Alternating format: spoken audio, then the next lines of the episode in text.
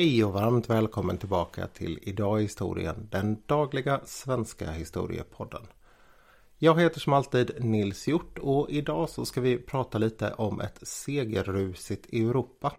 Det är ju i år 75 år sedan andra världskriget tog slut och när det gjorde det då firades ju det väldigt ordentligt runt om på olika håll i Europa. Ett av de länder där man dansade på gatorna det var Danmark. Men det fanns en liten orolig utpost i den danska östliga ytterkanten.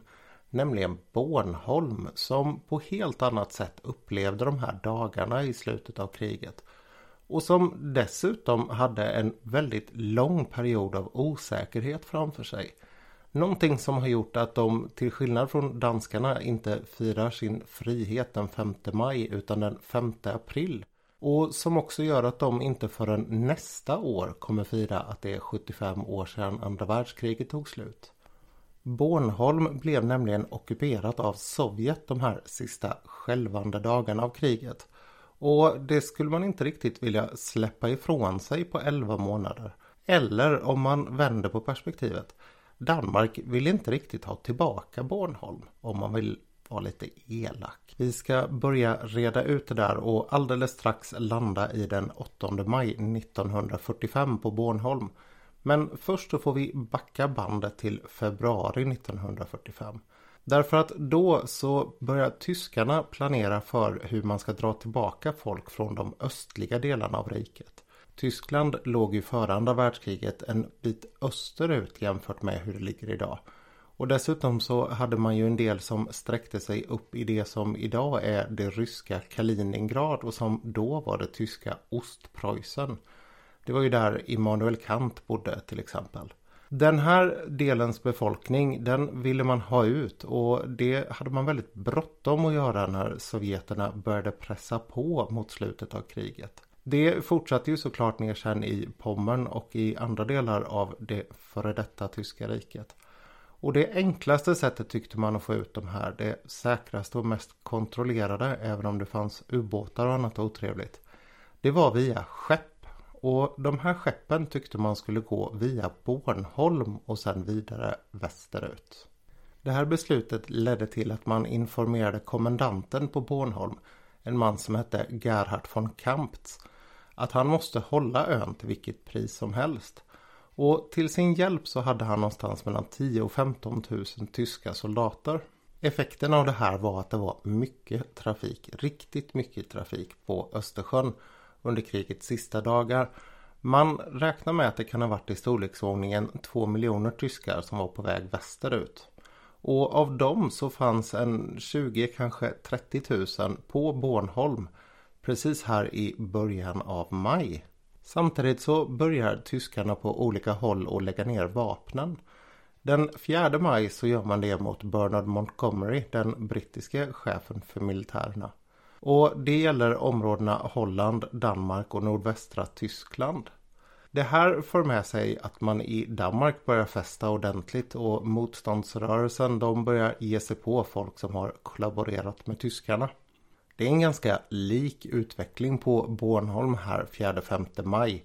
Man är väldigt glad att kriget är över. Man har trots allt varit ockuperad i lite drygt fem år av tyskarna. I Köpenhamn så anländer den 5 maj en britt som heter Richard Dewing. Och han är general med ansvar för att eh, se hur det går till när tyskarna drar sig tillbaka och danskarna tar makten över sitt eget rike. Det är också väldigt tydliga order han har fått från Montgomery och som Montgomery i sin tur har fått för den högsta chefen för de västallierade. En amerikan som heter Dwight D. Eisenhower och som senare kommer bli amerikansk president. De order han har gett de kommer att spela en alldeles särskild roll för Bornholm. Men vi har inte riktigt kommit dit än. Den 7 maj så är det fortfarande i stor glädjeyra dags för riksdagen att öppna i, i Köpenhamn.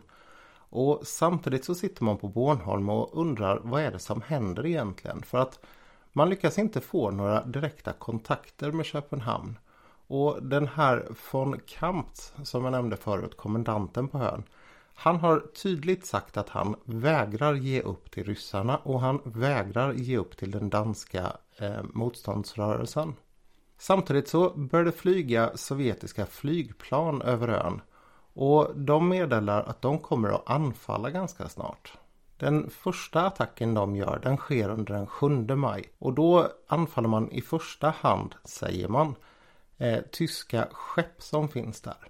Men skadorna blir betydligt mer omfattande än så och det slutar faktiskt med att en hel del folk dör. Det är lite oklart hur många tyskar det här drabbar därför att det finns väldigt liten ordning på vilken tysk som befinner sig var i det här skedet av kriget. Samtidigt så säger sovjeterna att om ni inte har fattat medlandet nu så är det väldigt mycket på tiden att ni gör det. Därför att vi kommer att anfalla igen och vi kommer anfalla ordentligt om ni inte ger upp.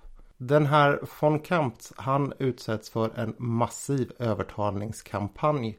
Det är allting från andra tyskar till eh, motståndsrörelsen och den högste danske civile chefen på ön, Amtmanden. Han heter Paul Christian von Stemann. Eh, jag ska inte försöka mig på att uttala det här på danska.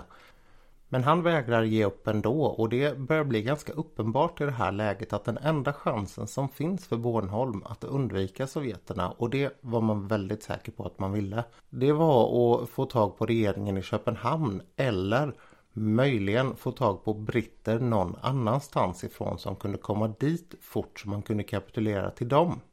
Desperat så försökte man få tag i den danske utrikesministern. Men varje gång man ringde så sa de bara att han satt i möte. Vilket kanske inte var så konstigt med tanke på att han hade tillträtt samma dag. Men samtidigt så kan man ju tycka att när en landsända är hotad så borde man väl kunna gå och svara i telefonen. Bornholmarna de fortsätter ringa och när de inte längre får ett svar på utrikesdepartementet att han finns där så får man tag på hans hemnummer. Och när man ringer mitt i natten sen, för man försöker så länge det går. Då svarar hans fru och säger att nej, han vill inte bli störd. Då är klockan tre på morgonen och man vet att det är sex timmar kvar till sovjeterna har sagt att de ska anfalla. Så på Bornholm så börjar man nu att cirkulera med bilar som meddelar att det är dags att evakuera städerna. De två stora samhällena på Bornholm det är Rönne och Näxö. Och de här de är ju givna bombmål.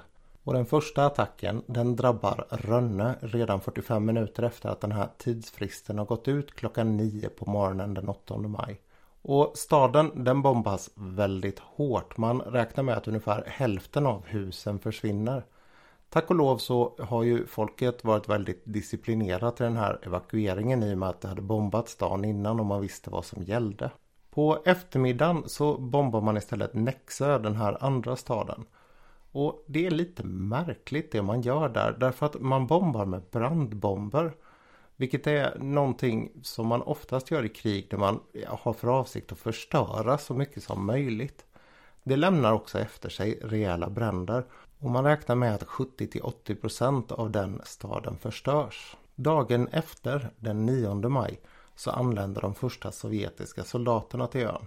Och von Kamptz, han har i det här läget fattat galoppen. Han ger upp och det blir ett ganska fredligt överlämnande av ön till sovjeterna.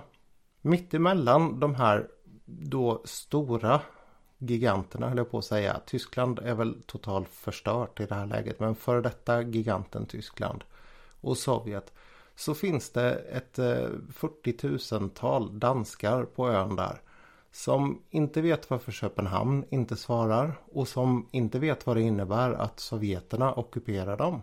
Man är väldigt orolig och dessutom så visar det sig väldigt fort att de här soldaterna som kommer till ön de är inte särskilt fredliga. Tvärtom så är de i många fall frontveteraner och väldigt många av dem har slagit sig tillbaka genom ett hårt sargat Sovjet till att eh, komma ända in i det tyska kärnlandet. Och det har hela tiden varit en väldigt hård propaganda mot de här soldaterna och det har ju varit ett väldigt bittert krig. Så det finns dels en triumfatorisk sida bland dem. Det finns också en hämndvillighet mot tyskarna. Och de här sovjeterna, det är lite oklart hur de såg på Bornholmarna. Men man vet att de som på samma sätt i Tyskland började stjäla och råna en hel del. På samma sätt som i Tyskland så är armbandsur hårdvaluta. Och det finns bevarat arkivmaterial om hur stackars Bornholmsbor vaknar mitt i natten av att det knackar på ytterdörren. Och där står det soldater som ber om en mugg vatten och sen rånar dem på deras klockor eller försöker råna dem på deras klockor. Förutom de här stölderna av saker som hemma i Sovjet var bristvaror så var det en hel del fall av andra otrevligheter. Både misshandel och våldtäkter. Och periodvis så vågade sällan männen lämna vare sig döttrar eller hustrur själva hemma. Det var en ganska sorglig period de här första tre månaderna som Bornholm var ockuperat. Det som äldre Bornholmsbor idag ser som Köpenhamns andra svek. Det är att man eh, la locket på för det här. Man vill inte ha några rapporter från ön om hur situationen var och det skrevs ingenting i tidningarna på det danska fastlandet om vad som hände på Bornholm. Tack och lov får man väl säga så lugnade det som sagt ner sig efter tre månader. Man bytte ut stora delar av manskapet och det var inte längre de här förråade och brutaliserade personerna som hade varit på fronten väldigt länge. Tvärtom så kämpade man ganska hårt från den sovjetiska sidan för att ha en god relation till Bornholmsborna. Man försökte hålla soldaterna på sina förläggningar och man ordnade också fotbollstävlingar mot Bornholmsbor och dans på torget inne i Rönne och sådär. Men den kvarhängande känslan den var ändå att man inte riktigt visste varför de var där. Och det har uttryckts i efterhand av en Bornholmsbo på följande sätt. Vi visste inte om vi var danskar eller sovjeter. En sak som gjorde det här ännu värre det var att på sommaren så kom officerarnas hustrur till ön. Och då började man oroa sig för att det här var folk som gjorde sig hemmastadda och tänkte stanna väldigt länge. Hur blev det då på det här viset? Jo, det är faktiskt ganska enkelt. När Sovjet ryckte fram från öst och de västallierade från väst såklart och man tänkte sig att man skulle krossa Tyskland i mitten då var det ingen som tänkte på att den här lilla danska ön Bornholm ligger ganska långt till öster om resten av Danmark. Det fick effekten av att när Sovjet ryckte fram så hamnade Bornholm bakom de sovjetiska, eller den sovjetiska linjen genom Tyskland. När sen tyskarna la ner vapnen och Danmark kunde befrias så var man från västsidan ända uppifrån Dwight D. Eisenhower som alltså var högsta chef för militären på den sidan inte särskilt intresserad av att irritera sovjeterna om att börja diskutera den här ön. Relationen mellan öst och västen hade redan blivit mer än kylig. Det strulades med flygplan som landade på fel sida och det lurades en hel del kring hur man skulle ta Berlin. Det var ingen god relation och att i det här läget bry sig om en liten ö det var ingenting som man ville göra om inte danskarna började trilskas ordentligt själva. Danskarna å sin sida de var lite så här veligt inställda till vad de tyckte att man skulle göra med Bornholm. Man visste mycket väl vad som hände med sovjeterna där. Men man ville inte riktigt peta britterna i sidan och säga att hallå, kom igen, skynda på här nu. Och på det sättet reta upp sovjeterna själva. Därför att det skulle kunna uppfattas som väldigt otrevligt ifall man skilde på engelsmän och sovjeter i den här situationen. Ett sorgligt faktum i det här sammanhanget det är att tvärt vad Eisenhower hade sagt till Montgomery och Montgomery hade sagt till den här Doing så hade han faktiskt soldater som var beredda att sticka till Bornholm om det skulle behövas. Men det gjorde man aldrig och istället så fick Bornholm då ockuperas av Sovjet. I mars 1946 så pressar britterna lite på danskarna och till slut så tar de sig för att lämna en protest i Moskva den protesten den leder till att Vjatjeslav Molotov som då är utrikesminister och som också är mannen bakom den här Molotov-Ribbentrop-pakten som Hitler och Stalin gör upp i början av andra världskriget eller precis före andra världskriget. Han kallar till sig den danska ambassadören och säger att vi får nog ta ett samtal här. Han undrar om det verkligen är så att Danmark kan ta hand om Bornholm för i sådana fall så behöver inte Sovjet hjälpa till längre. Danskarna de blir ju lite ställda här för de har ju uppfattat det som att ön är ockuperad. Men samtidigt så har man haft muntliga avtal där danskarna har betalat 2 miljoner kronor i månaden för underhållet för sovjeterna. Så på något märkligt sätt så har man betalat dem och samtidigt upplevt sig vara ockuperad. Alldeles oavsett den här konstiga konstruktionen som väl egentligen inte är så ovanlig när det är stora länder som trycker på små länder som det var i det här fallet. Så fattar ju danskarna att vi behöver bara skicka över lite soldater och en administration till ön så får vi tillbaka den. Och det är någonting som Sovjet står fast vid. Så den 16 mars så börjar man att ta hem sitt manskap från Bornholm. Och den siste han lämnar ön 5 april. Och därför så firar man på Bornholm den 5 april 1946 sin första frihetsdag. Och därför så väntar man 11 månader längre än det danska fastlandet och firar att andra världskriget tog slut först nästa år. Det finns en liten svensk detalj som är ganska fin i den här historien. Och det är att man från olika svenska samhällen skickade hus för att hjälpa Bornholmsborna. Så på Bornholm så finns det idag 400 hus som kallas för Svenskhusen. Som byggdes upp för att hjälpa de här ungefär 6000 personerna som blev hemlösa i och med de sovjetiska bombningarna. En annan sak som jag vill säga, det gäller mig själv och en klantighet. Igår så hävdade jag att Evita Peron dog i juni 1952. Det gjorde hon inte. Hon dog i juli. Med det så tar jag helg och tackar för den här veckan. Hoppas att alla har haft det bra och att ni får en skön helg. Allt gott!